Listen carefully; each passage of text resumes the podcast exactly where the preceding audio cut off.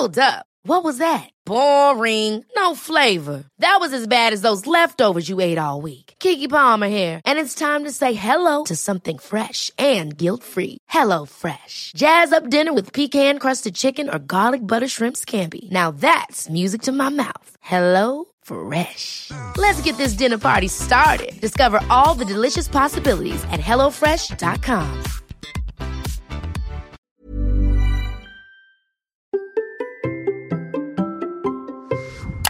Vous avez du mal à vous sentir motivé Bonjour, bonjour, bonjour, bonjour, c'est Bertrand, votre coach web. Bienvenue dans ce nouvel épisode de la vie créative, épisode 560. J'espère que vous allez bien, que vous avez la forme, la patate, l'énergie, que vous avez des projets, des envies, et vous savez que je suis là pour vous aider, vous aider à devenir entrepreneur de votre vie, de devenir plus créatif, de d'inventer votre futur, par la création de contenu, par l'entrepreneuriat, par le marketing numérique, parce qu'on va pas dire digital pour pas faire de, hein, pour ceux qui sont pas trop à l'aise avec ce terme, on va vraiment se dire que quels sont les outils que nous avons sous la main, comment nous pouvons les utiliser pour créer un futur qui nous plaise. Moi, voyez, c'est vraiment ça mon utopie, c'est de me dire comment vous les uns et les autres, là tous, vous là, toi là qui m'écoute, comment finalement je t'aide au quotidien à avoir une vie qui te rend plus heureux, qui te satisfait plus et comment tu peux le faire par la création de contenu? Ça peut paraître très utopique, très philosophique, mais en fait ça revient un petit peu au sujet du jour qui m'a été posé, une question qui m'a été posée par Alexandre. Alors l'idée c'est toute simple en fait, c'est que euh, j'ai posé hier, j'ai fait un mail et j'ai dit aux gens dans le mail, j'ai dit écoutez, ça va aller, ça va aller. On a tous les outils sous la main, on peut faire beaucoup de choses, on peut créer du contenu, on peut entreprendre, on peut créer du podcast, de la chaîne YouTube, du blog, etc. On a tout sous la main, même si en ce moment on se sent pas très motivé, si on se sent abattu par les nouvelles, par le Covid, par le confinement, par le fait d'avoir les enfants à la maison, ne pas pouvoir aller travailler pour ceux qui sont salariés, ne pas pouvoir se déplacer comme on veut, ne pas pouvoir voyager, ne pas pouvoir aller dans une dans un bar pour travailler si vous adorez ça. Vous voyez, il y a plein de choses qui nous tombent dessus. Les annonces d'Emmanuel Macron mercredi, je vous rappelle qu'aujourd'hui j'enregistre, hein, nous sommes le 2 avril, on est à deux jours après les annonces d'Emmanuel Macron. On est aussi à deux jours du reconfinement. Bon, on est aussi le jour de mon demi-anniversaire. Hein. Voilà, vous voyez, moi ça me rend heureux ce truc-là. Mais ce que je veux dire par là, c'est que c'est normal que vous puissiez vous sentir abattu. La question d'Alexandre, c'est me dire, finalement, comment on parle, il me dit, c'est pas vraiment une question, il me dit, ce serait de parler de la motivation malgré le fait de travailler de chez soi, malgré la famille, malgré les mauvaises nouvelles. Et ça, je sais ce que c'est. Je sais ce que c'est parce que, comme vous, je l'ai vécu. Nous vivons tous des moments où nous nous sentons abattus, où nous manquons de motivation, où c'est compliqué, où c'est, euh, on a l'impression que tout nous tombe dessus, où on a l'impression qu'on n'arrive à rien faire.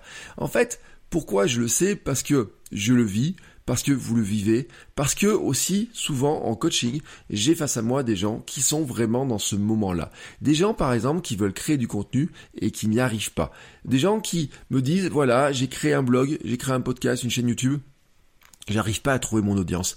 J'arrive pas à avoir des gens qui m'achètent mes produits. J'ai fait du blog, mais finalement, bah, j'ai fait, il euh, euh, y, a, y, a, personne qui vient sur mon blog, il y a personne qui achète. J'ai eu quelqu'un il y a pas très longtemps qui pourtant a mis de l'argent, qui a investi, qui a même pris des gens pour lui écrire des articles, etc. et qui se retrouve un peu euh, piégé en disant, bah, je comprends pas pourquoi ça marche pas et qui cherche tout simplement des nouvelles euh, méthodes pour arriver à trouver euh, la solution, pourquoi, comment je vais faire pour que ça marche, etc. et qui se sent à ce moment-là totalement démotivé parce que on ne trouve pas le moyen de le faire.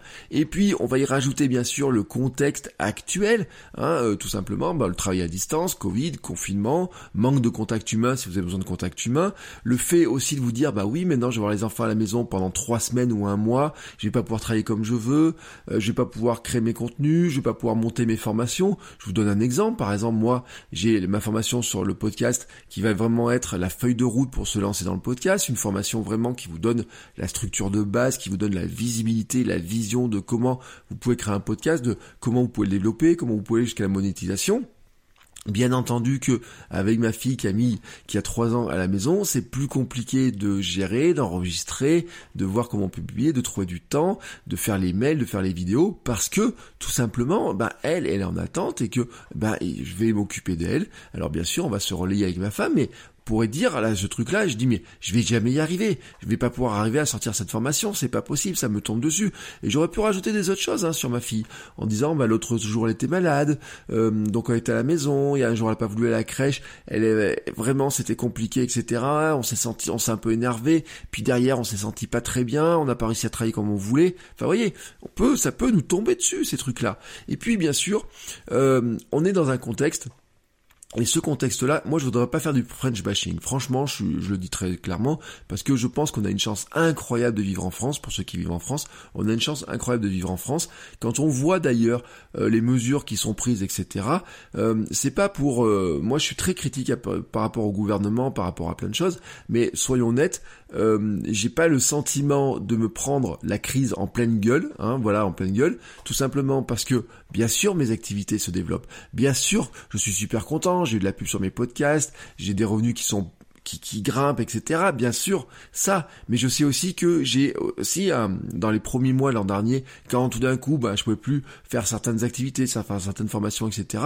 Que on a quand même des bons ascenseurs, hein, on a des bons élastiques. Hein, je veux dire que ça fait wing, wing, wing, wing comme ça, euh, qui nous rattrape. Et puis je parle même pas du premier financeur des entrepreneurs français qui s'appelle Pôle Emploi.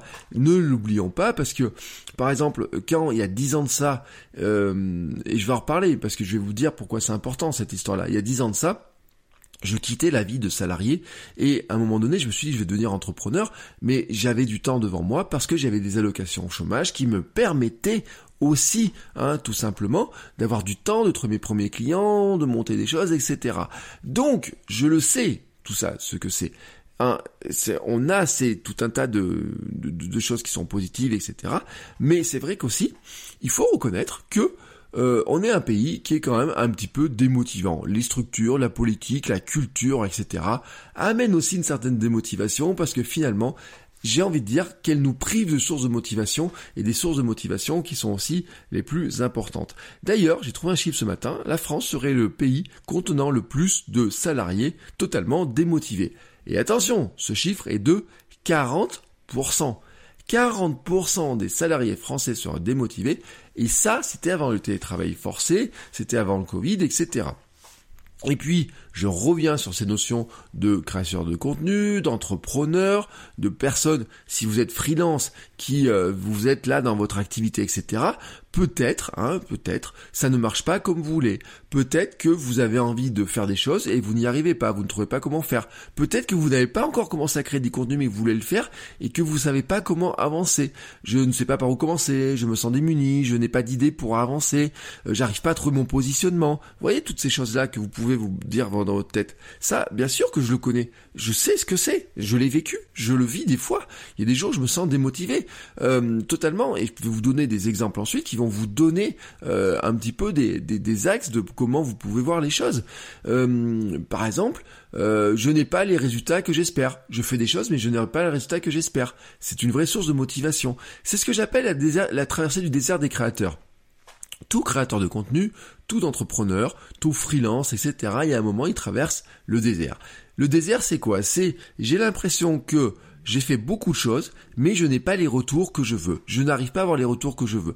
J'espérais vendre des choses, je les vends pas. J'espère avoir des clients, je ne les ai pas. Je vous ai fait des épisodes où je vous ai expliqué qu'il y a des moments où, bah voilà, j'avais fait des choses et je me retrouvais à ne pas gagner l'argent tel que je voulais, que je me demandais si je devais pas tout arrêter parce que c'était compliqué parce que je n'avais pas les retours, parce que quand je vois une formation, j'en vendais deux alors que j'espère en vendre 10 ou 15 ou 20 ou 30. Et puis parce que euh, je n'arrivais pas à faire telle ou telle chose, parce que l'audience de ça ne décolle pas, etc. Et vous en avez plein des choses comme ça. Vous en avez plein, plein, plein, plein, plein, plein comme ça. Vous pouvez dire j'ai envie de changer de vie, mais ça marche pas. Mon projet c'était de quitter mon boulot, euh, de le faire en faisant du blog, mais ça ne marche pas. Combien je vois de personnes qui ont investi beaucoup d'argent dans des formations pour devenir blogueur pro et qui finalement se retrouvent au bout de quelques temps en disant ben là je suis bloqué, je suis bloqué. Euh, ce qu'on m'a dit, ben ça marche pas, j'arrive pas à trouver mon, mon positionnement précis, je n'arrive pas à trouver avoir des gens qui s'abonnent à, ma mail, à mon mail, ou alors j'ai des gens qui s'abonnent à mon mail, mais quand je leur envoie un mail de vente, comme j'ai eu il y a pas longtemps, quelqu'un qui me dit bah et voilà, j'ai 300 euh, inscrits sur ma liste. Alors 300 inscrits, ça suffit pour gagner de l'argent. Hein. 300 inscrits, ça suffit pour gagner de l'argent. Il me dit j'ai 300 inscrits sur ma liste. Généralement, quand j'envoie des mails, il y a 30 ou 40% de taux d'ouverture. Et là, j'ai envoyé deux mails dans lesquels il y avait des ventes et des choses comme ça. Et j'ai moins d'ouverture et surtout j'ai zéro clic sur mes offres. Comment ne pas être démotivé? Comment ne pas être démotivé? Quand vous dites je prends du temps pour faire du contenu, pour avoir des gens qui me donnent leur adresse mail, pour les collecter, pour faire des lead magnets, des aimants à clients. Les gens s'inscrivent, je leur envoie des mails régulièrement, etc.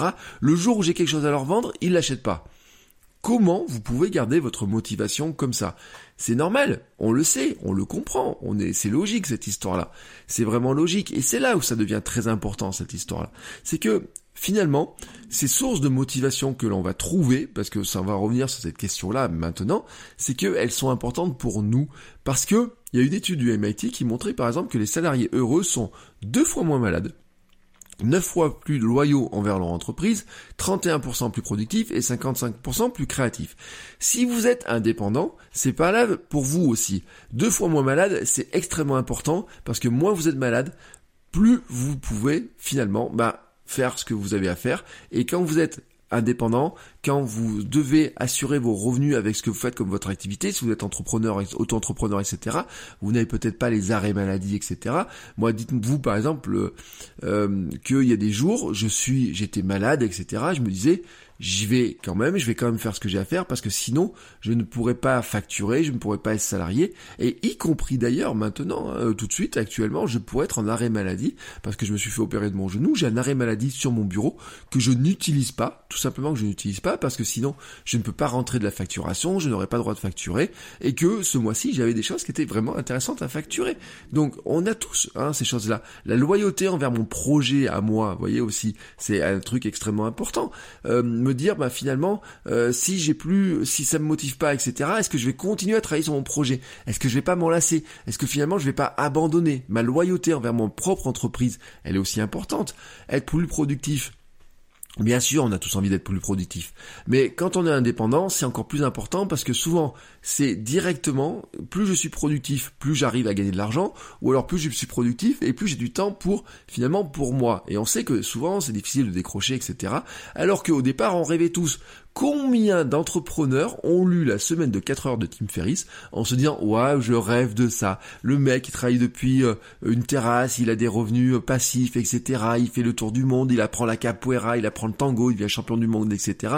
La semaine de 4 heures, il y a beaucoup de gens, et moi le premier au départ, j'ai dit, oui, c'est du bullshit, etc. Mais en fait, ce qu'on comprend pas, c'est que Tim Ferriss, c'est un drogué de boulot. En fait, c'est un drogué de boulot. Et s'il a écrit La semaine de 4 heures, c'est avant tout un titre qui est totalement, euh, on va dire, un peu putaclic, mais surtout très accrocheur Bien sûr qu'il ne travaille que 4 heures sur ce qui lui rapporte de l'argent, mais parce qu'avant il avait travaillé énormément pour monter une activité, pour arriver à créer une activité, et ensuite pour pouvoir sous-traiter la majorité des choses et se concentrer sur finalement ce que lui il appellerait un peu sa zone de génie, c'est-à-dire vraiment sur ce qui, dans lequel il va vraiment apporter une grosse valeur, et puis le reste, à côté de ça, il va être capable finalement d'être beaucoup plus productif pour pouvoir, bah oui, apprendre la capoeira, euh, apprendre à faire je ne sais pas quoi, euh, faire du sport ou j'en sais rien.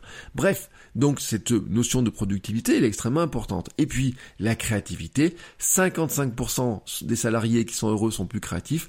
Et ça, franchement, les entreprises devraient regarder ça parce que la créativité, c'est des nouvelles idées, des nouveaux produits, des nouvelles manières de faire, des nouvelles méthodes de travail, des nouvelles choses que l'on peut faire. Et nous-mêmes, quand on est indépendant, c'est exactement la même chose. Si je suis plus créatif, j'arrive à avoir des nouvelles idées de produits, j'arrive à avoir des nouvelles idées de contenu, des nouvelles vidéos, j'arrive à avoir des nouveaux idées de livres. Ça va permettre de créer de nouvelles activités, de faire de nouvelles choses, etc. Donc c'est quelque chose qui est extrêmement important, cette créativité. Et je peux pas faire un podcast qui s'appelle La vie créative en disant que on ne cherche pas des moyens d'être plus créatif. Donc oui, c'est important d'être, de trouver quelque chose qui nous motive et qui nous rend heureux. Un entrepreneur qui n'est pas heureux aura du mal à continuer à créer, aura du mal à continuer à motiver, il aura du mal à continuer à faire tourner son activité. Et je pense même, et là on va aller beaucoup plus loin, que d'ailleurs chercher ce bonheur dans ses activités au quotidien fait partie vraiment hein, de, de notre fondement, de notre vie, et je pense que ça passe par la création de contenu. Je pense que créer du contenu nous rend tout simplement plus heureux, parce que ça va venir cocher des cases qui vont être de dire que on peut monter des projets, on peut partager des choses, on peut trouver sa place dans sa vie, on peut aider d'autres gens, mais ça peut aussi nous rapporter de l'argent, etc. Et qu'en fait, vous allez voir que dans la suite, je vais vous donner quelques points sur la motivation, et que quand je vous dis ça, ça vient cocher exactement toutes les cases de ce qui nous rend plus heureux, de ce qui peut nous motiver, de ce qui va nous motiver à travailler sur des choses. Et je le dis, je le dis vraiment, c'est ma philosophie, la vie créative est pour moi la voie du bonheur que l'on recherche. C'est-à-dire qu'en fait, il y a beaucoup de gens qui vont chercher le bonheur, qui vont se dire comment je peux être heureux, comment je peux faire ça, ça, ça et ça. Et souvent, d'ajouter de la créativité dans notre vie va nous permettre d'accéder aux outils, aux motivations, à tout un tas de choses qui vont nous permettre justement d'accéder à ce bonheur et de se sentir plus heureux dans son quotidien. Et là maintenant je vais basculer sur la suite de l'épisode où justement je voudrais un petit peu regarder ces motivations. Hein, pour répondre à la question d'Alexandre. Où est-ce qu'on la trouve? Comment on la trouve? Comment on va la chercher? Où est-ce qu'on peut la chercher? Il faut dire un truc d'abord, c'est que chaque personne a un dispositif de motivation qui lui est propre. On a chacun nos motivations. Et vous allez voir ensuite qu'on peut être drivé par différentes sources de motivation. Et souvent, quand on regarde la motivation, il y a deux grandes catégories de motivation qui vont venir. Il y a l'extrinsèque et euh, l'intrinsèque. Et là, on a des grands problèmes pour euh, arriver à définir ce que c'est l'extrinsèque et l'intrinsèque. En fait, ce qu'il faut regarder, c'est que la motivation extrinsèque, c'est ce qui vient de l'extérieur.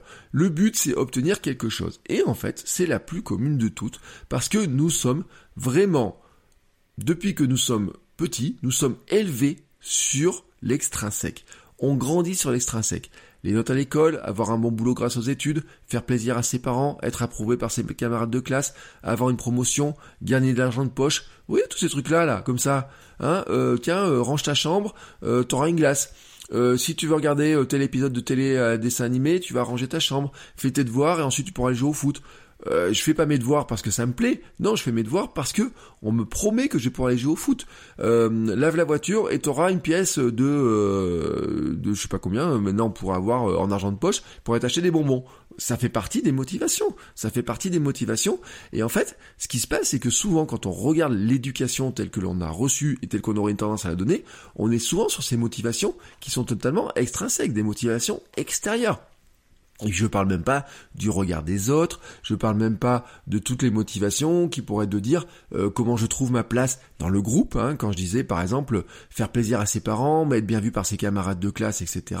Euh, il y a tout un tas de choses qui sont dans ces motivations-là vraiment très profondes, qui viennent elles sont profondes parce que on va chercher ça, on a besoin de ça, on a besoin de l'approbation par exemple de son patron, on a besoin de l'approbation de ses clients, que ses clients aiment bien ce que l'on fasse, qui nous envoient des petits messages, etc. parce que c'est notre business aussi. On a besoin d'être approuvé par ses camarades de classe, de trouver notre place, d'avoir des amis qui euh, avec lesquels on est bien, etc. Et donc on va tout faire pour arriver finalement à se dire bah, comment je peux euh, plaire à telle ou telle personne pour la séduire, hein, déjà d'une séduction, ou alors pour arriver à m'intégrer dans ce groupe-là. On l'a tous connu ce truc-là. Euh, faire du bon, euh, travailler pour faire ses, faire ses études, pour travailler, pour avoir mon boulot, c'est la promesse de la société française et la promesse de la société plus largement mondial, j'ai envie de dire. La promesse, par exemple, quand vous regardez sur toutes les motivations de travailler pour avoir une plus grande maison, pour avoir un statut social, etc., euh, c'est ce qui conduit notamment souvent au maximalisme dans la consommation, etc. La société américaine est totalement drivée par ce truc-là. Avoir le fameux salaire à six chiffres, avoir une grande maison, une belle bagnole, avoir un statut social, pouvoir porter euh, une belle montre Rappelez-vous de la Rolex de ces là euh, regardez euh, le statut social par exemple de celui qui va acheter tel ou tel truc, de celui qui peut acheter un téléphone, qui peut acheter une bagnole, qui peut acheter ça, qui peut acheter ça, qui peut partir en vacances à tel endroit. Regardez le luxe. Soyons honnêtes, ce sont des motivations euh, qui sont souvent extrinsèques parce que notre société elle est beaucoup drivée par l'extrinsèque, par finalement qu'est-ce que je fais va m'apporter comme de choses qui viennent de l'extérieur parce que ça me donne du statut, de la visibilité, parce que euh, je vais être euh, adulé par certains cas. Euh, vous voyez, même les sportifs, par exemple, on peut se rendre compte que souvent leur motivation peut souvent être aussi extrinsèque hein, dans certains cas. Et à quoi et on va dire, mais alors, l'intrinsèque, il est où finalement? Eh bien, c'est là où il est beaucoup plus difficile à définir parce que souvent, dans notre éducation, dans notre manière de faire, l'intrinsèque, il n'est pas vraiment mis en valeur.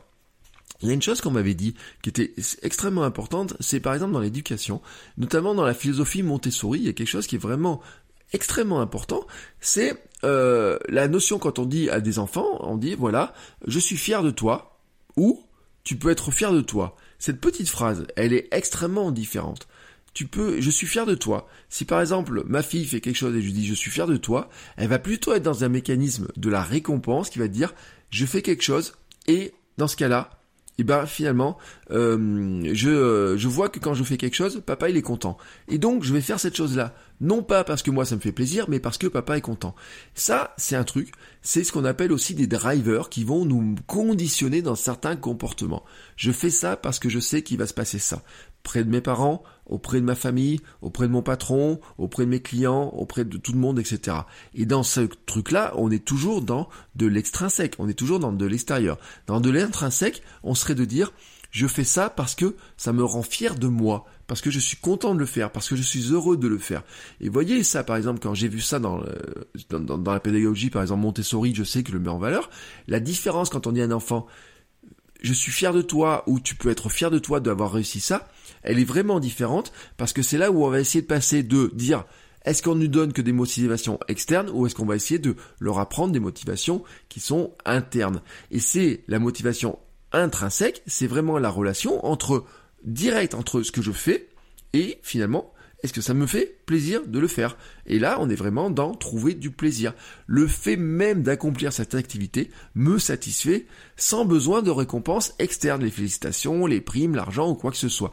Et là, vraiment, je le dis, il y a un piège dans cette définition-là, c'est que souvent, souvent, on confond cette motivation intrinsèque avec des motivations extrinsèques. Euh, même ceux qui disent j'ai une motivation profonde pour remplir une mission, quand on leur demande ce que c'est, ils vont dire ah là là, moi je suis content, j'ai une mission de vie et je fais ça et j'en suis fier parce que euh, j'ai réussi à aider les gens et les gens ils me disent qu'ils ont fait telle ou telle chose et ça me rend fier. Oui, mais en fait dans ce cas-là, souvent, qu'est-ce qu'on se rend compte, c'est que euh, leur motivation, ils la trouvent parce que quelqu'un leur dit que c'est génial ce qu'ils ont fait, parce que ah bah oui, vous m'avez aidé. Et ben finalement, ce truc-là, c'est de l'extrasec, c'est de l'extrasec, c'est pas de l'intrinsèque. Finalement, qu'est-ce qui se passe? C'est ah bah oui, j'ai fait quelque chose, j'ai aidé cette personne-là, et elle me dit que je l'ai aidé. En coaching, c'est souvent le cas. C'est souvent ce qu'on a en coaching. Et donc, par ce biais-là, si j'ai pas de clients qui finalement que je coach, je peux pas avoir ce truc-là. Je peux pas l'avoir. Personne peut me dire, bah, merci de m'avoir aidé parce que vous m'avez vraiment aidé. Ça ne marche pas. Et donc là, on se rend compte qu'on n'est pas dans de l'intrinsèque. On est vraiment dans de l'extra. C'est-à-dire que la mission, hein, c'est cette mission-là, c'est parce que ça me fait plaisir. J'ai envie de dire, pourquoi vous aimez lire? Est-ce que c'est parce que ça vous procure du plaisir? Ou est-ce que vous lisez parce que ça vous permet d'apprendre quelque chose, que ce quelque chose que vous allez apprendre va vous permettre euh, d'avoir une promotion auprès de dans votre boulot, de créer du contenu pour euh, euh, avoir par exemple des vues Est-ce que ça vous permet de gagner de l'argent? Est-ce que ça vous permet d'être reconnu en société? Vous savez, j'ai un exemple que je donne toujours. Gary Vaynerchuk, vous savez Gary Vaynerchuk, marketing, etc. Au début, Gary Vaynerchuk, il est vendeur de vin. Et une manière de vendre du vin chez Gary Vaynerchuk, dans la société de... En fait, son père avait une boutique de liqueurs, de vin, etc. Il y a une manière de vendre du vin qui est intéressante, c'est de dire est-ce que euh, vous vendez du vin, euh, est-ce que vous l'achetez pour l'étiquette ou quoi que ce soit, ou alors lui rajouter un petit truc qui était l'histoire que vous allez pouvoir raconter. C'est-à-dire que vous arrivez chez des amis avec une bouteille, et dans cette bouteille, vous allez la mettre sur la table, Bon, voilà, on va dire, elle est bonne, etc. Puis vous allez dire, voilà, alors tu sais que ce vin a été bu par tel acteur, que ce vin a été euh, fait par tel ou tel vigneron, qui a un château qui fait ça, etc. Et donc là, vous vous donnez d'un coup de la valeur auprès des gens autour de vous, voyez. Même acheter une bonne bouteille de vin, euh, des fois, on ne le fait pas pour son propre plaisir, on peut le faire parce que on se dit, cette bouteille de vin, si je l'achète et que je l'amène à des amis, eh ben, je vais avoir un statut social. Ou alors, je vais pouvoir raconter la petite histoire qui va avec, et donc ça va me faire mousser. Et il y a des gens qui ne lisent de livres et qui, en tout cas, qui achètent des livres, plus qu'ils ne lisent, qui achètent des livres parce qu'ils veulent avoir l'image d'être un lecteur et qu'en ayant l'image d'être un lecteur, ils vont la montrer aux gens, ils vont la montrer à l'extérieur. Combien de personnes ont des grandes librairies, des grandes euh, étagères de livres chez eux hein, C'est un statut. Regardez aussi, je parle même pas des vidéos sur YouTube où euh, l'expert se met devant sa grande bibliothèque où il monte des livres. Et regardez ici, moi, si vous avez la version vidéo de ce podcast, vous avez ma bibliothèque qui est sur le côté, mais je ne l'ai pas mise dans le cadre. Elle dépasse un tout petit peu, mais j'ai pas envie de vous mettre toute la collection de livres parce que euh, ça serait facile. On pourrait dire, ouais, je suis un expert. Regardez tous les livres que j'ai derrière moi. C'est pas parce que j'ai les livres que je les ai lus, voyez. Ces livres, est-ce que ça me fait plaisir de les lire parce que j'apprends des choses pour moi, ou est-ce que finalement je lis ces livres parce que ils me permettent tout simplement d'avoir quelque chose d'autre? Bah, quand vous répondez à cette question d'une manière ou d'une autre, vous êtes plutôt soit dans euh, les motivations extérieures, dont dans finalement dans l'extrinsèque, ou alors vous êtes bah j'aime bien lire, ça m'apporte du bonheur, ça me permet parce que moi j'ai un esprit studieux et que cet esprit studieux a besoin de se nourrir de nouvelles euh, lectures, de nouvelles idées qui viennent, etc. Et donc dans ce cas-là, je suis dans de l'intrinsèque. Faire deux actions finalement pour leur valeur propre et non pas dans un but extérieur pour dans un but ultérieur que ça va me permettre d'accomplir je reprends cette idée du livre, mais on pourrait l'avoir dans plein de choses. Euh, si je lis un livre pour moi parce que ça me nourrit, parce que ça me donne des, euh, des, ça me, ça me fait du bien de lire ce livre, etc. Je suis plutôt dans de l'intrinsèque. Si je lis ce livre parce que ça me permet de faire une nouvelle page de vente, de vendre des choses, je suis dans de l'extrinsèque et on n'est pas dans les mêmes motivations parce que finalement, si je lis un livre pour arriver à faire des pages de vente, et je peux prendre n'importe quel livre, sur mon bureau, j'ai un bouquin par exemple qui s'appelle Cashvertising. Si on lit un bouquin qui s'appelle Cashvertising c'est pour arriver à faire des pages de vente et vendre des produits. Mais si en appliquant les méthodes qu'il y a dedans, je ne vends rien, bah finalement, bah je loupe mon but et on revient sur ces problèmes de motivation en me disant je n'arrive pas à être motivé, j'arrive pas à avancer, etc. Parce que il y a un autre truc qu'il faut dire aussi, il faut être 100% honnête là-dessus il est impossible d'être 100% intrinsèquement motivé. Et non, c'est ça. C'est-à-dire que même si moi, par exemple, lire des livres, ça me nourrit intérieurement, il y a un moment donné aussi où cette, cette passion nourricière à l'intérieur, elle est aussi dans un but pour moi, c'est finalement d'arriver à obtenir quelque chose avec. Pourquoi? Parce que j'ai envie de dire que les deux sont liés. Et c'est là où en fait on a quelque chose qui devient extrêmement important, c'est que euh, il faut arriver à lier les deux parce que euh, sinon, il y a des choses qui ne marchent pas. Il y a des choses qui ne marchent pas du tout. Et c'est pour ça que c'est vraiment extrêmement important d'arriver à comprendre tout ça, tout ce schéma-là, pour arriver à mieux saisir qu'est-ce que finalement dans mon quotidien, dans mes actions, dans ce que je fais, va pouvoir nourrir ces motivations. Et puis on va rajouter un autre élément, c'est que nous sommes faits sur un circuit qui s'appelle le circuit de la récompense. Je fais une action, j'ai fait une action, j'ai une récompense. Et en fait, qui n'est pas que psychologique, hein, c'est pas juste en disant je fais ça et compagnie, c'est-à-dire que c'est chimique, c'est câblé même, hein, c'est physique en nous, c'est-à-dire qu'on a des câbles, on a des neurones hein, qui fonctionnent entre le, côté euh, droit et le côté gauche de nos cerveaux, et tout simplement, en fait, ils vont par paire, ils vont par paire. Et l'évolution a été ainsi faite que, en fait, elle a mis des comportements, des choses en disant que, ben, certains comportements m'amènent une forte satisfaction, et donc si j'ai envie de retrouver cette satisfaction, je dois faire ce comportement-là. Euh, on pourrait dire la reproduction, hein, finalement, euh, faire l'amour, euh, à l'origine, c'est aussi pour assurer la reproduction de l'espèce, et donc il faut y mettre du plaisir à l'intérieur. Mais on pourrait dire aussi qu'il y a plein de choses dedans aussi, sur probablement s'occuper de ses enfants, etc. l'espèce humaine a été construite, et même plus que l'espèce humaine, parce qu'on peut prendre les animaux, etc., ont été aussi reconstruites sur ces notions-là. Et d'ailleurs, le panda est en voie d'extinction parce qu'il n'arrive pas à se reproduire suffisamment et parce que probablement il n'a pas compris comment il prend du plaisir dans cette histoire-là. Bref. Et au cours de l'évolution, la sélection naturelle associait ces comportements finalement avec cette satisfaction-là pour dire, bah tiens, si je fais ça, je dois faire ça. Il faut absolument que j'ai envie de dire, voyez, votre cerveau, s'il était, euh, on pourrait dire, on va essayer de s'élever un petit peu. On va dire que, parce que ça me fait penser à une question que m'a posée ma fille l'autre jour. Elle me dit pourquoi j'ai un corps? Alors je sais pas comment répondre à cette question-là, mais en disant que quelqu'un m'a dit, bah en fait c'est pour euh, euh, contenir ton âme. Alors si on était là-dedans, on va dire pour contenir ton cerveau, contenir ton âme. Et on va dire, bah finalement l'âme pour vivre, elle va dire, bon bah moi écoute, j'ai besoin que tu me nourrisses, etc. S'il te plaît mon petit petit corps, j'ai besoin de faire telle ou telle chose. Et elle a mis un peu de récompense.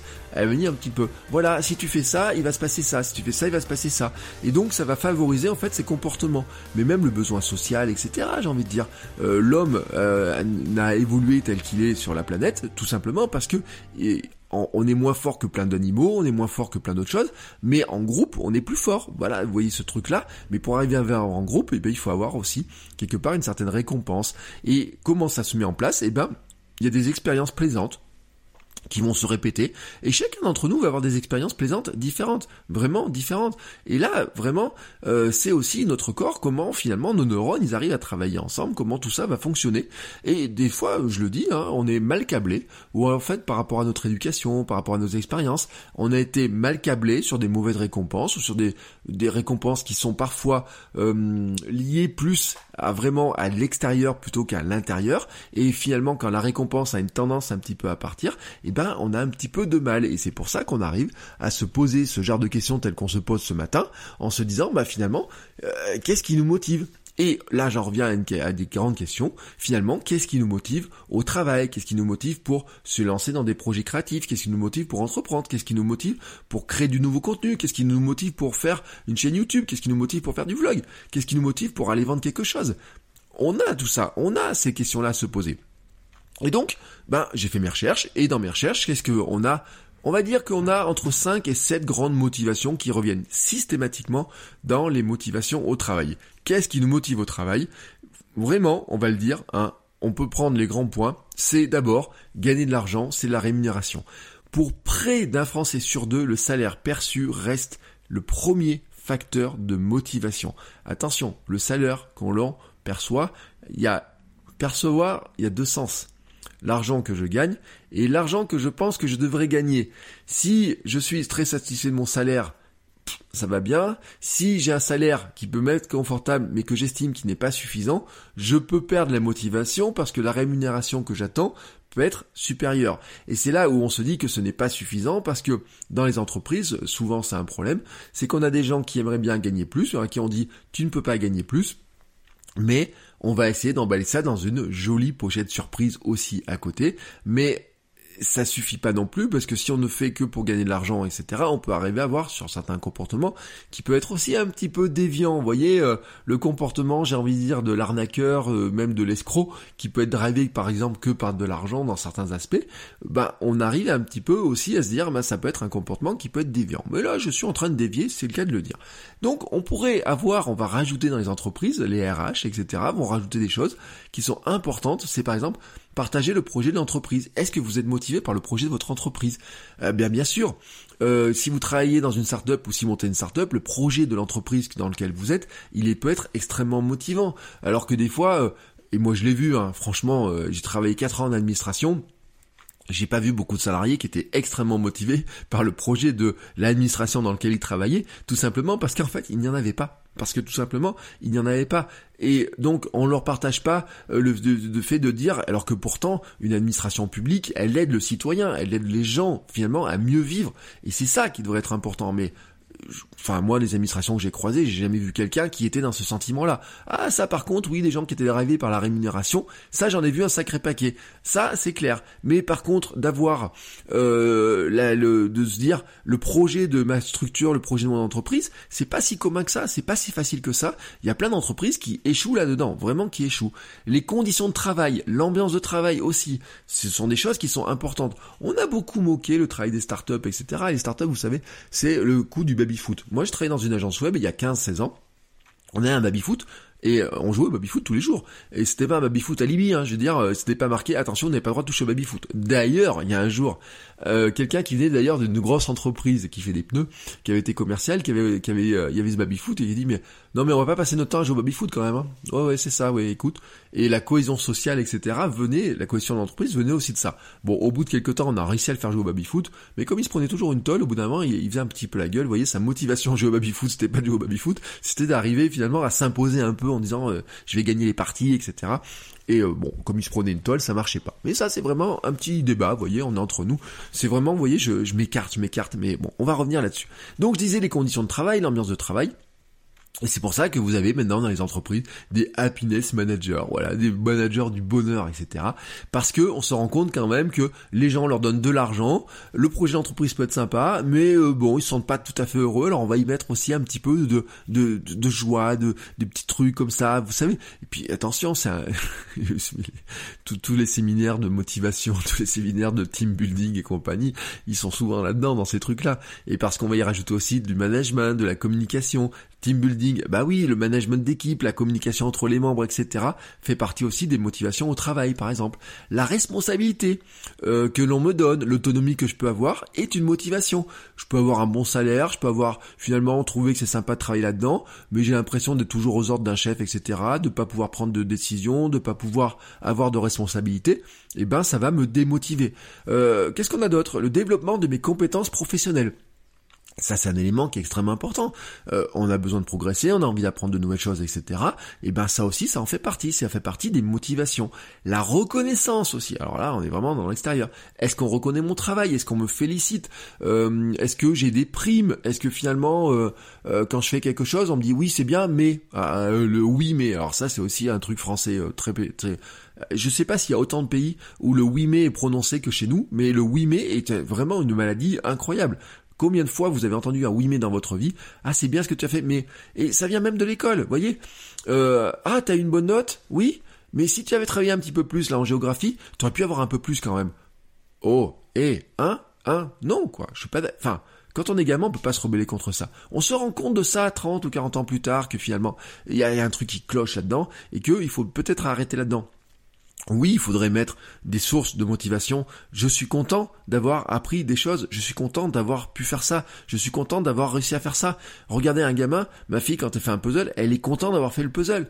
Mais si je commence à lui rajouter une motivation qui est de dire, ah, t'as fait le puzzle, viens me montrer euh, que je sois fier de toi, là, tout d'un coup, on est dans de la récompense. Vous voyez, comme quoi, cette histoire de reconnaissance, c'est extrêmement compliqué. Et puis, euh, je vous ai donc je vous redonne hein, parce que je me suis un peu écarté. Gagner de l'argent, donc le projet d'entreprise, les conditions de travail, le management, la communication, la responsabilité, l'autonomie, le développement des compétences professionnelles, la reconnaissance. On est dans des motivations très classiques que les services RH vont appliquer, etc. Et nous, quand on est indépendant, travailleur indépendant, on peut se dire aussi que on est notre propre responsable des ressources humaines et donc on peut aussi se demander comment on fait pour cocher ces cases-là. Et puis on peut reprendre aussi la liste de Jim Edwards que je vous ai donné la semaine dernière sur les motivations d'achat. Qu'est-ce qui fait, qu'est-ce qui motive les gens à acheter? Et on peut prendre aussi, euh, puisque je prends euh, Drew Whitman aussi sur les life force et compagnie. Qu'est-ce qui nous motive à bouger Qu'est-ce qui nous motive à acheter Qu'est-ce qui nous motive à faire des choses? Eh ben on peut les prendre aussi. Elles s'appliquent très bien aussi dans notre travail. Donc vous allez voir l'épisode de la semaine dernière, c'est l'épisode 550 559, votrecoachweb.com slash 559, et vous aurez euh, les liens, vous aurez toutes les informations, vous aurez vraiment tout là-dessus. Mais, mais, mais, mais, mais, Qu'est-ce qu'on fait de tout ça maintenant qu'on a dit tout ça? Et c'est là où ça devient extrêmement important. Surtout, surtout, hein, si vous êtes seul, si vous êtes entrepreneur, si vous êtes freelance, ou si vous travaillez sur un projet où vous êtes seul. C'est-à-dire que là, je vais prendre le cas salarié et vous voulez vous lancer dans un projet euh, quel qu'il soit, il y a un moment donné, vous êtes seul, vous êtes votre seul patron sur ce projet-là. Vous lancez un podcast, vous êtes le patron de votre podcast, donc vous êtes votre patron. Vous êtes un travailleur indépendant, vous êtes votre propre patron. Donc il y a plein de cas, on est son propre patron. On est tous un petit peu son propre patron. Euh, je fais des travaux dans ma maison, je suis mon propre patron pour me dire qu'est-ce qui va me motiver à faire ou pas mes travaux dans ma maison, j'ai envie de dire. Donc on est tous quelque part aussi responsables de sa vie, et vous savez vraiment ce que je dis, hein. on est responsable de ses projets, on est responsable de ce qu'on fait dans sa maison, on peut être responsable de son boulot que l'on va se créer, on peut être responsable d'un projet créatif que l'on va monter, d'un podcast, d'une chaîne YouTube, etc.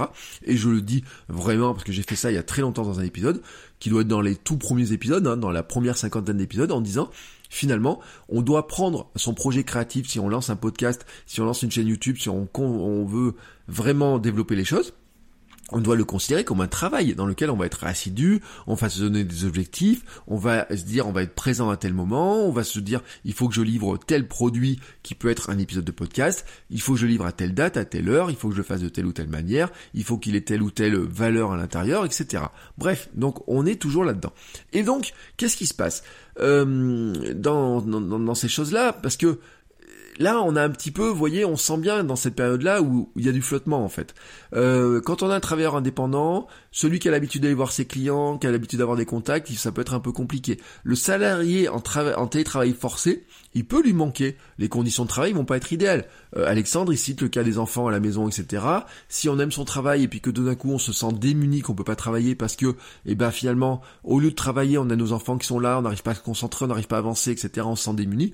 Forcément, vous vous rendez compte que les motivations sont en train de se dégrader. Si vous aimez aller au bureau et qu'on peut vous priver de votre bureau, forcément les conditions de travail, l'ambiance au travail ne va pas. Euh, si la communication avec vos proches, avec vos collègues, etc. Euh, n'est pas bonne euh, parce que vous êtes sur Zoom et que vous êtes dans la Zoom fatigue, etc. Ça va pas non plus. Vous voyez, j'ai même vu des gens par exemple qui sont enseignants en université, qui leur plaisir à eux et moi c'est mon plaisir aussi. Moi j'adorais être dans un amphi avec 200 personnes, mais j'adore pas être dans un amphi avec 200 personnes parce que euh, les personnes vont m'applaudir ou quoi à la fin. Euh, c'est un truc qui n'arrive pas. Mais parce que on répond à des questions, parce que euh, ça c'est vachement stimulant ce truc-là, voyez. Et puis d'un coup, on vous enlève ça. On dit bah maintenant vous allez faire votre cours sur Zoom. Et vous avez à la place des petites têtes, des petits écrans, des petits carrés bleus et tout qui s'affichent parce qu'en plus les, les étudiants ne montrent pas leur tête, etc. Et même c'est mieux souvent de pas montrer leur tête dans certains cas, ça aide plus à poser des questions. Et puis donc tout d'un coup, finalement, vous dites bah oui, mais moi j'aimais faire telle ou telle chose, et puis tout d'un coup je peux pas le faire, ou je peux pas le faire de la manière dont je l'aime, etc. Et donc comment on fait là-dedans? Alors, je vais vous donner quelques idées pour finir sur cet épisode. D'abord, on peut se dire qu'on va essayer de cumuler les sources. On va essayer de cumuler des motivations intrinsèques et extrinsèques. Et là, vraiment, je dis que les deux sont liés, que vous ne pouvez pas les décorréler. Tout simplement parce que même si vous avez une motivation intrinsèque très forte, eh ben, votre, vous aurez besoin des motivations extrinsèques aussi. L'intrinsèque, c'est, on le voit dans la recherche, et moi le premier, dans la recherche du sens, du why, de l'ikigai, vous voyez, toutes ces choses-là quel est mon ikigai, quel est mon why, quel est mon grand why, etc. La recherche de sens. Mais pourquoi je fais tout ça? Pourquoi je suis là? On m'a proposé des livres. Je vais bientôt faire des épisodes avec des gens aussi qui ont écrit des livres sur le sujet. Mon, mon podcast Nouvelle Vie était vraiment sur ce sujet-là. Mais pourquoi je le fais? Qu'est-ce que je vais faire? Vous voyez, euh, on parle beaucoup des crises de la quarantaine, on parle beaucoup de ça, des remises en cause, du sens, etc. que l'on a dans sa vie. Et eh ben, c'est qu'on recherche souvent des motivations profondes et intrinsèques. Et là, vraiment, j'ai envie de dire que nous, en tant que créateurs de contenu, on peut se demander quelles sont les actions qui me donnent du plaisir juste parce que je les fais. Moi, par exemple, faire ce podcast, j'ai du plaisir à l'enregistrer là juste maintenant parce que Enfin, sincèrement, vous me donnez un micro, je suis heureux, quoi. Vous, je peux parler de n'importe quel sujet. C'est ce qui me rend heureux, c'est de parler dans le micro, d'appuyer sur le bouton rouge. Vous voyez, c'est juste de ça. Et je ne le fais pas pour avoir des vues ou quoi que ce soit, je le fais parce que ça me rend heureux, parce que je suis bien de faire du podcast, vous voyez, et que j'ai envie de vous aider à faire du podcast, justement parce que ça, je sais que moi ça me rend heureux et je me dis ça va vous rendre heureux, ça va vous de pouvoir euh, partager vos idées, de pouvoir parler avec d'autres personnes, etc. Moi je sais que ça va vous rendre heureux pour certains, pas tous, d'autres c'est plutôt du YouTube, d'autres c'est plutôt de la photo, d'autres c'est du blogging, de l'écriture, d'écrire des bouquins, des choses comme ça. Donc ça rend heureux. Et là je reviens sur la notion d'artisan. Nous sommes des artisans dans ce cadre-là. Qui fait un bel objet en bois, et eh ben qu'est-ce qu'il va dire? Il va dire mon objet il est beau. Ah, j'ai fait une belle table. Euh, moi, j'avais un grand-père qui était euh, serrurier de métier. Et euh, la légende dit que, en fait, il a arrêté parce que lui, ce qu'il aimait bien, c'était faire des beaux mécanismes, les beaux mécanismes qui tournaient bien. c'est le côté perfectionniste de la famille. Et qu'il gagnait pas assez d'argent parce que finalement, il passait trop de temps à perfectionner les petits mécanismes plutôt qu'à les vendre. Et donc, c'est là où j'en reviens sur la logique de, et qui est un élément qui est extrêmement important. C'est qu'en fait, vous pouvez aimer faire de la photo, de la vidéo parce que vous aimez ça. Mais ça ne suffit pas. En fait, pour faire perdurer ce truc que vous allez pouvoir faire, il va falloir trouver comment le financer, comment vivre, comment le faire. Par exemple, j'adore courir. Mais je dois vivre pour courir. C'est-à-dire que pour pouvoir courir, déjà je dois avoir de l'argent pour payer des baskets, pour payer de quoi manger, pour payer la maison, etc. Et donc ce qui veut dire que même si ma motivation intrinsèque profonde, etc. pour courir, c'est parce que ça me procure du plaisir. Si je veux pouvoir continuer à courir autant que je veux, il faut que j'arrive à le financer. Si je veux pouvoir créer du podcast, continuer à créer du podcast tel que je le fais, pouvoir vous parler tous les jours comme ça, comme je le fais et tout, et que ça me rend heureux, il faut, il faut, il faut que j'arrive à trouver un moyen de le rattacher finalement à quelque chose qui va me permettre de gagner de l'argent. Et là, on revient sur des motivations extrinsèques. Le but que je vais mettre derrière. Quel but je fais? Je crée du podcast, ça me rend heureux ah. Mais je crée aussi du podcast parce que ça me permet de gagner ma vie, parce que je vous propose des formations sur le podcasting, parce que je vais vous dire, je peux vous coacher, vous accompagner sur la création de votre podcast, et donc là, j'aurai bah, derrière des motivations extrinsèques, gagner de l'argent, euh, aider des gens à créer leur podcast, et qui vont dire, je suis heureux parce que grâce à toi, j'ai réussi à créer mon podcast, avoir des messages, avoir des commentaires, vous voyez tout ce truc-là, ce qui va entretenir la motivation. Et on peut reprendre toutes les sources toutes les sources que j'ai, on peut les regarder. On peut prendre toutes les sources de motivation au travail et se dire que même si je suis sur un projet indépendant, même si je suis travailleur freelance, même si je suis indépendant, ces motivations-là, elle, se, marche aussi pour moi, elle fonctionne aussi pour moi, elle s'applique aussi pour moi, et donc on va les regarder. Euh, par exemple, est-ce que j'arrive à m'aménager des bonnes conditions de travail parce que ça me permet d'être mieux, de mieux travailler, etc. Est-ce que par exemple quand j'aménage mon bureau pour avoir mon le but, c'est par exemple d'avoir un beau bureau, d'être mieux installé, etc. Euh, ça peut être aussi des fois de se dire bah tiens je refais un peu la décoration parce que derrière euh, quand je suis sur Zoom les gens ils diront ah bah tiens t'as un beau décor derrière toi vous voyez, ça peut être de la motivation extrinsèque. On peut avoir des choses comme ça. Et donc, on peut reprendre tout ça. Avoir de l'argent. Bah oui, avoir de l'argent, gagner de l'argent. On peut se dire que si je veux continuer à créer du podcast, il faut que je gagne de l'argent avec ce que j'aime faire. Et c'est là où je vais relier ce qui, est intra et ce qui est extrinsèque en disant, ben oui, voilà, moi, mon truc, c'est que j'adore créer du podcast, je suis bien dans le podcasting, mais pour que ça perdure, il faut aussi que j'arrive à gagner de l'argent avec. Et donc c'est là où on va mêler toutes les, euh, les, différentes sources de motivation. Et on va dire par exemple euh, qu'il y en a qui sont plus fortes que d'autres. Euh, gagner de l'argent peut être une motivation qui est forte, être créatif est une autre motivation qui peut être très forte, apprendre des choses est une motivation qui est forte, donc on peut reprendre toutes les sources de motivation, et y compris d'ailleurs dans l'entrepreneuriat, les conditions de travail, c'est quelque chose sur laquelle les infopreneurs ont beaucoup joué. On vous dit, ah là là, le digital nomade, le mythe du digital nomade du, qui peut aller travailler à Bali, qui va aller travailler euh, au Mexique, qui va aller travailler à hum, Costa Rica en ce moment, euh, Dubaï, etc. Le soleil, d'avoir ça, d'avoir ça, de pouvoir travailler n'importe où. Ils font des photos, ils ont l'ordinateur sur la terrasse, hop, ils font une photo, ils sont sur une chaise avec l'ordinateur qui est en train de leur cramer les cuisses. Ah, qu'est-ce que je suis bien là, à travailler au soleil, etc. Pendant que vous, pauvres couillons, vous êtes dans votre bureau ou alors enfermé dans votre maison. Vous voyez, c'est un petit peu ça des fois quand même que qui nous remettent eh ben ils disent voudriez pas l'avoir ça, voudriez pas l'avoir. Et donc c'est comme ça qu'on peut vous vendre des formations sur euh, comment devenir digital nomade, comment devenir blogueur professionnel, comment faire telle ou telle chose qui permettent d'accéder à ça. Parce que d'un coup on va vous dire ben voilà votre motivation ça va être d'avoir des conditions de travail qui vont être de dire euh, de super euh, un super euh, cas de travail de pouvoir voyager de pouvoir gagner de l'argent etc et donc on va vous dire ben on va jouer sur ces motivations là et là tout d'un coup vous voyez bien les mécanismes. Vous les voyez à l'œuvre. Vous voyez vous arrivez très très très facilement à voir ces, ces, ces mécanismes.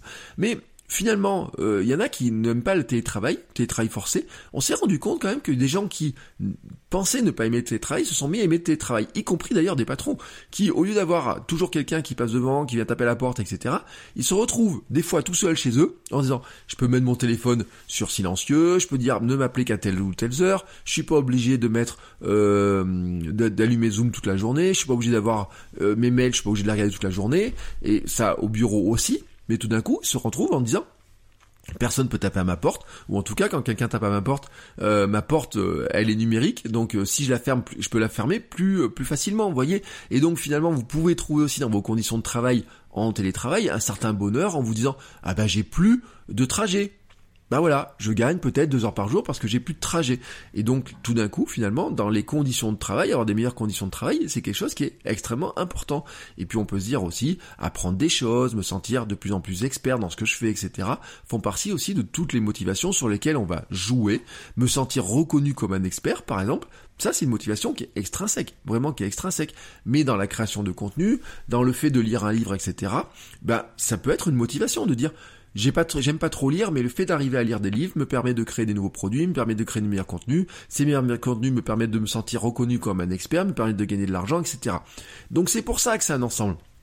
Et c'est pour ça que on peut pas trop non plus les dissocier. On bénéficie finalement de l'ensemble et de la dynamique de l'ensemble. Alors maintenant, qu'est-ce qu'on fait encore de tout ça pour aller un peu plus loin? Mon conseil suivant, c'est de dire, d'une part, vous allez jouer sur l'ensemble, de cumuler ces sources, de trouver de l'intrinsèque et de l'extrinsèque, de jouer sur toutes ces motivations, etc. Et puis, le truc qui va aller avec, c'est aussi de jouer sur l'effet cumulé, et notamment l'effet cumulé des petites victoires, les fameux escaliers dont je parle régulièrement. C'est-à-dire que on peut viser un grand objectif, mais plus l'objectif est lointain et plus il semble inaccessible, et moins il est motivant. Et oui, c'est paradoxal, mais au départ, il n'est pas très motivant parce qu'il est trop lointain, parce qu'il est trop gros, parce qu'on se dit j'en suis pas capable, c'est impossible, etc. Et donc, qu'est-ce qu'on va faire? On va poser des jalons. On va poser notamment des jalons, euh, moi j'ai envie de dire quotidiens Vraiment des jalons quotidiens. Dans ma formation sur le podcast, il y a un truc que je dis qui est important, qui va être de dire, le but du jeu, au départ, les gens se focalisent sur le premier épisode à sortir. Moi, je me focalise sur le fait qu'on va sortir un épisode régulièrement. Il y a 80% des podcasts ne dépassent pas les 10 euh, ou 20 épisodes, alors que pourtant le succès ne viendra que probablement qu'au bout du 30e ou 40e épisode. Même moi, j'en étais victime de ce truc-là. Même moi, j'en étais victime. Il y a des projets que j'ai arrêtés beaucoup plus tôt que ce que je voulais, que ce que j'aurais dû, etc. C'est ainsi. C'est comme ça, ça arrive. On se démotive un petit peu rapidement. On se dit ça, j'ai pas fait, ça, je, je, ça me donne pas trop, etc. Je le fais pas. Et donc, on va essayer de se poser des jalons en disant finalement, eh ben, mon jalon, c'est chaque semaine, je sors mon épisode. Et donc, je suis content. Et dans ma journée, j'ai travaillé 10 minutes dessus et je suis content. Et là, c'est des petites victoires. Voilà. Ma grande victoire, ça serait de vivre grâce à mon podcast. Ça, c'est ce que la feuille de route permet, dans ma feuille de route en tête, va dire c'est ce que j'ai envie de faire. Mais comment je vais arriver à le faire? Eh ben, j'ai posé des petits jalons. Et d'abord être régulier, avoir des commentaires, euh, avoir des retours, pouvoir avoir des gens qui vont s'abonner à mes mails. Quand je leur envoie un mail, ils vont réagir. Qu'on me demande des conseils dans tel ou tel, dans mon domaine à moi, et ce qui me permet peut-être de gagner les premières de l'argent, peut-être en consulting. Et puis peut-être il y a des gens qui vont devenir sponsors, etc. Et donc à chaque fois ça, ce sont des jalons des petites victoires. Et ces petites victoires, on peut aller jusque à la victoire quotidienne. Et c'est un élément qui est pour moi extrêmement important. Et puis, surtout, on va éviter de dépendre de trop de récompenses externes. On revient sur ce que je disais par rapport à ma fille. La différence entre je suis fier de toi ou tu peux être fier de toi. On devrait tout simplement se dire comment je fais pour ne pas trop dépendre de, ces, euh, de cette euh, motivation externe que je ne peux pas contrôler. Et là, on va revenir aussi sur du stoïcisme. Quelle est la différence entre ce que je peux faire moi et ce que ce qui vient des autres? Qu'est-ce que je peux contrôler? Qu'est-ce que je ne peux pas contrôler? Le créateur de contenu doit être stoïcien, stoïciste par nature, en se disant Qu'est-ce que je peux contrôler? C'est la qualité dans, la dans le contenu que je crée. Je crée du contenu de très bonne qualité. Je dois être fier de ce contenu de très bonne qualité que je crée même si finalement il sera moins vu que ce que j'espère. Bien sûr, j'espère qu'il sera vu. Et il y a un truc qui va te dire que probablement, si je fais un contenu de très bonne qualité, il va finir par être vu et donc je vais finir par obtenir les récompenses que je cherche à obtenir. Mais on ne doit pas dépendre que de ça. Si vous faites un contenu et que dans les premiers jours, il n'y a pas le succès que vous voulez, ça peut vous démotiver. Si maintenant vous n'êtes dépendant que de ces motivations externes, le jour où vous avez un contenu qui marche bien, vous êtes super motivé à en refaire un autre. Le jour où ça ne marche pas, vous serez démotivé pour en faire un autre. Mais le risque aussi, c'est de tomber dans le piège de dire ah bah ça, ça a marché, je ne vais faire que ce qui marche, alors que parfois votre audience et vous-même, vous avez besoin d'avoir des contenus qui parfois marchent moins, mais qui vont plus vous remplir de joie et de bonheur parce qu'ils viennent répondre à votre euh, ce qui vous fait plaisir, à vraiment à ce qui est de l'intrinsèque pour vous, mais aussi à ce que votre audience a besoin d'entendre. Euh, c'est sûr que des fois, vous allez vous rendre compte que faire une petite danse sur TikTok peut vous rapporter des vues, mais elle a aussi besoin d'entendre le conseil que vous allez lui donner. Et vous n'allez pas rester que dans la petite danse sur YouTube, vous devez aussi lui donner le conseil qu'elle a besoin d'entendre, même si parfois ça ne lui fait pas plaisir. Et donc, vous devez être dans les deux. Donc, faites attention à ce piège-là, et moi, c'est un truc auquel je fais attention très régulièrement en disant ah oui alors ça je me rends compte que euh, tel truc ça marche tel truc ça marche tel truc ça marche mais je dois aussi hein aussi faire attention à dire bah oui mais ça j'ai besoin de le dire même si ça va pas leur plaire. Il y a des sujets d'épisodes où je sais typiquement qu'il y aura moins de succès que d'autres et pourtant c'est j'estime que je dois vous le dire droit dans les yeux oreille euh, bah, bouche à oreille je sais pas comment on pourrait le dire mais en tout cas je dois vous le dire. Et donc Finalement, c'est de se dire qu'est-ce qui se passe euh, quand je crée un contenu? Est-ce que créer ce contenu me fait du bien?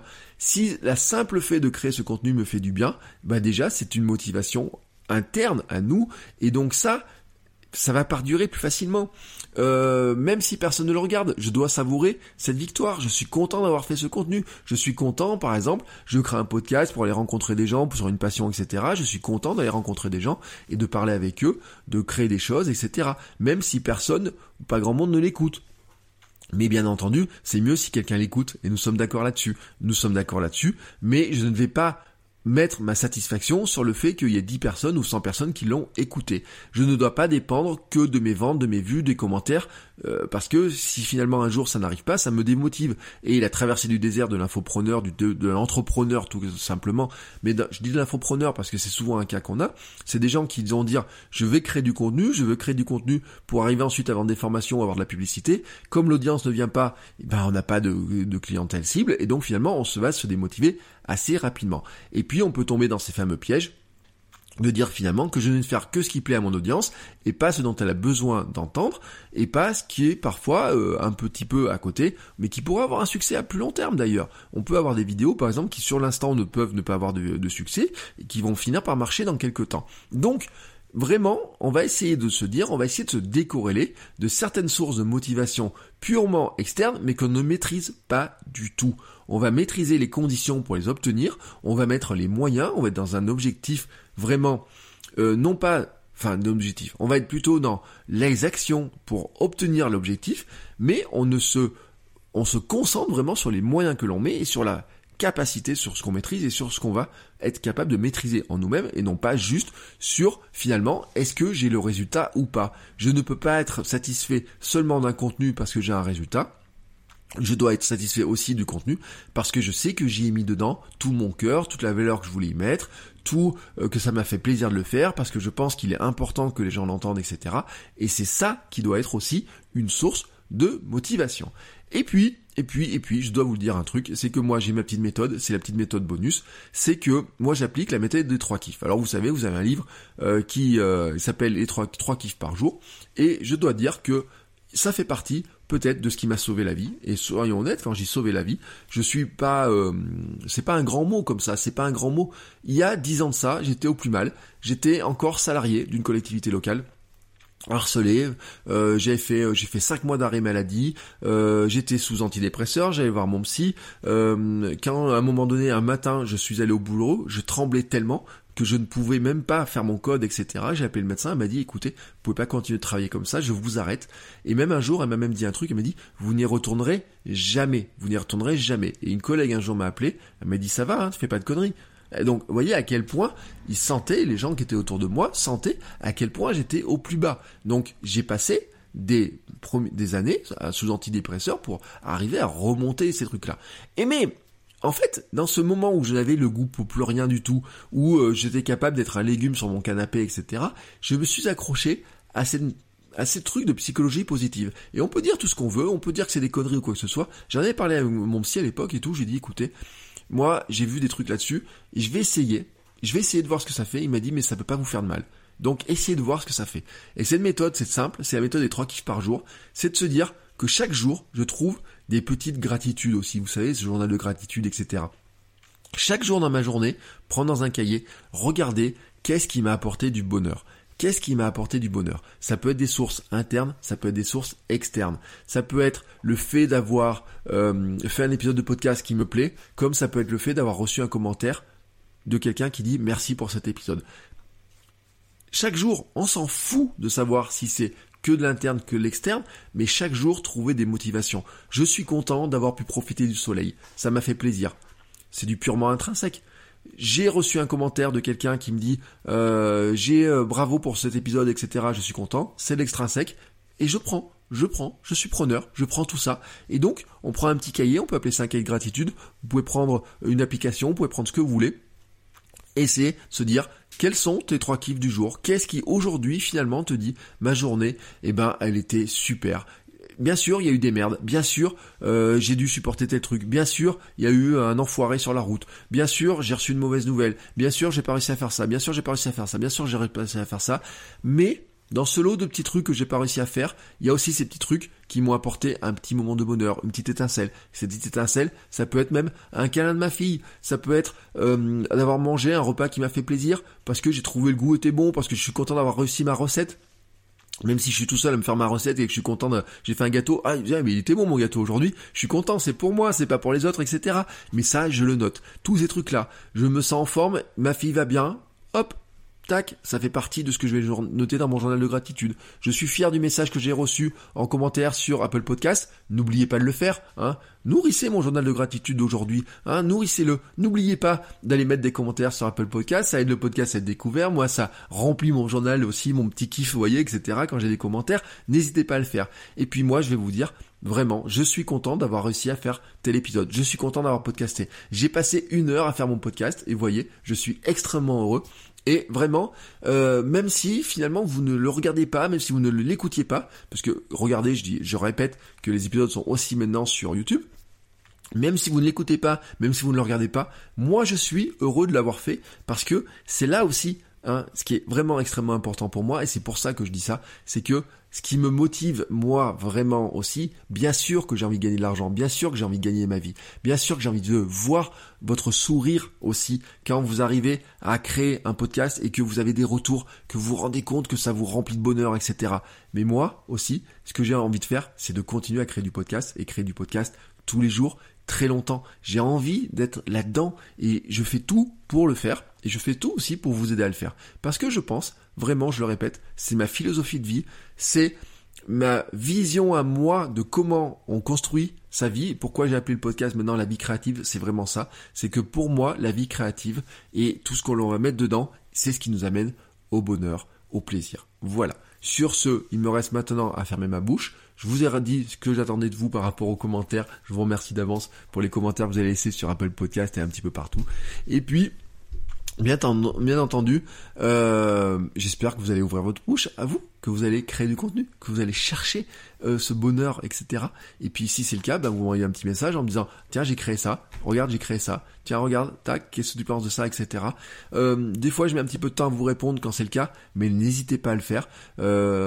J'essaye d'écouter le maximum, j'essaie de regarder le maximum de ce que vous faites, de vous faire des petits retours, etc. Pour vous aider, pour vous encourager aussi, pour poursuivre vous aussi votre vie créative, parce que on a tous besoin de notre vie créative. Sur ce, je vous souhaite à tous une belle journée, une belle fin de semaine, un bon début de re, re, re, re, re, re confinement. Je ne sais plus à combien on en est, mais euh, ça va aller. C'est ce que je disais dans mon mail d'hier, ça va aller. Ciao, ciao